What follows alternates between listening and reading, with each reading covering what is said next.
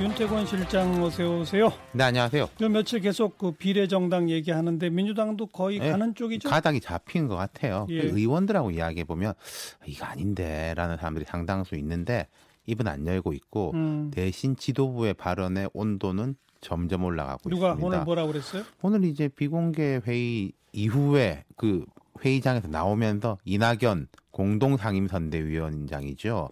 눈앞에 놓여 있는 현실에 대해 고민을 같이 해볼 필요가 있다. 근데 시간이 없기 때문에 결단해야 한다. 이렇게 예. 말했거든요. 결단해야 한다는 말은 하겠다는 쪽이잖아요. 그렇죠. 안 하는 결단인 것 같진 않아요. 하는 그러니까요. 쪽으로 하는 결단. 그러면서 이제 이낙연 위원장은 본격적인 논의가 수일 이내에 이루어질 것으로 보인다. 이렇게 음. 말을 했고 예. 강훈식 대변인은 비례선거정당 관련해 오늘 첫 논의, 오늘 비공개해서 논의를 좀 했다는 거예요.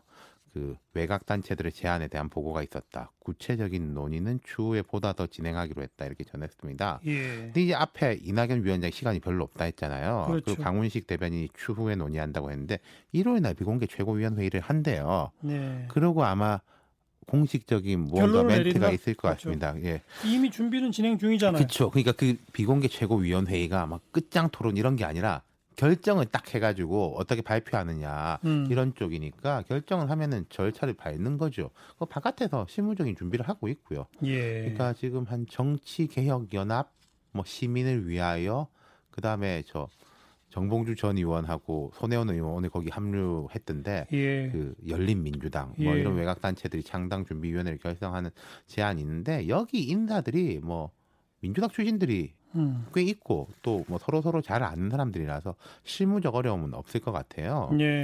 일요일 이제 회의에서는 뭐 이해찬 대표가 결단하는 형식으로 할지 의원총회에서 추인 과정을 거치든 거칠지 이런 것에 대한 논의가 이루어진다고 합니다. 이미 그럼 사실상 하는 쪽으로 결론 난 거네요. 그렇죠. 그러니까 지난주에 그 중앙일보가 보도한 5인 회의 있었지 않습니까? 네.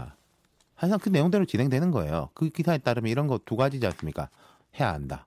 다음 주에 구체적인 것을 발- 발제하자. 거기 나온 다음 주가 지금이잖아요. 그렇죠. 그러니까 발제자는 바뀌었는지 모르겠는데 그리고 이제 직접 창당이 아니라 외부 연합 창당 형식이죠. 예. 예.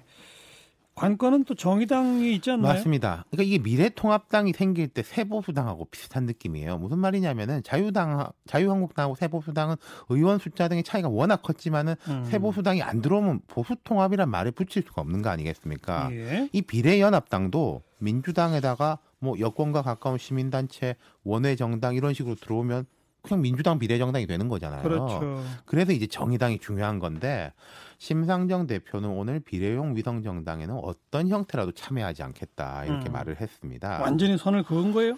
네, 그러면서 이제 뭐 다른 당도 해서는 안 된다. 적어도 연동형 비례대표제를 같이 추진했던 정당들은 그 취지를 훼손해서 하는 선택을 해서는 안 된다 이렇게 말을 했습니다. 근데 음. 민주당도 처음에 안 한다고 하긴 했어요. 예. 네. 그러면서 정의당이 대안은 어떤 거냐 하면은 민주당이 무공천을 해버리면은 음. 그 효과가 다른 당들이 나눠 가지는 거 아니냐. 예. 그렇다면은 그게 뭐 저쪽 미래통합당, 미래한국당 쪽에 과반을 저지할 수 있는 게 자동으로 되는 건데 예. 이럴 필요가 있냐라는 예, 예. 논리입니다. 예. 근데 이제 실리적인 것도 있겠죠. 그렇게 됐을 때는 딱 정의당 이름으로 되는 숫자가 많이 늘어날 테니까요. 네. 그러니까 지난달에 이제 백낙청 서울대 명예교수가 이런 말을 한 바가 있어요. 지역구는 민주당으로 몰아주고 비례정당 투표는 소수당으로 전략적 분할 투표를 하자.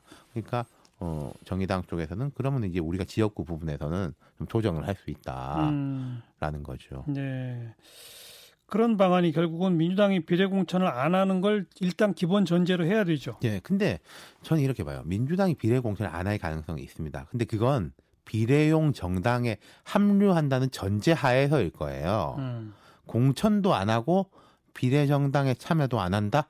그것은 제가 볼 때는 매우 낮아 보인다. 그럴 가능성은. 어제 김종민 의원과 제가 인터뷰하면서 이제 이런 걸 그렇게 정리했거든요. 네. 그러니까 민주당은 비례공천 안 한다. 그래서 일단 1번 번호를 없애버린다. 네. 대신에 비례정당 쪽에 민주당 몫으로 몇 명 추천하느냐 마느냐 결국은 그렇죠. 이거잖아요. 네. 근데 김종민 의원은 몇 명 추천해야 민주당 지지자들한테 우리 저당 찍어주세요라고 말할 수 있다. 네. 이 얘기거든요. 예. 이거 제가 시- 말씀드린 것도 그- 그러니까 시장도 그런 거다. 그렇죠. 민주당이 음. 추천도 안 하고 그럴 가능성은 뭐 0이다 그렇게 네. 본다는 거죠. 근데 그렇게 하면 이제 야당 쪽에서는 막 욕을 하겠죠. 너희도 그렇죠. 우리랑 똑같다 이렇게. 네. 그렇죠. 아무튼 뭐 내년 초까지는 결론이 난다니까 좀 예. 더 지켜봅시다. 네. 수고하셨어요. 감사합니다. 윤태곤 실장이었어요.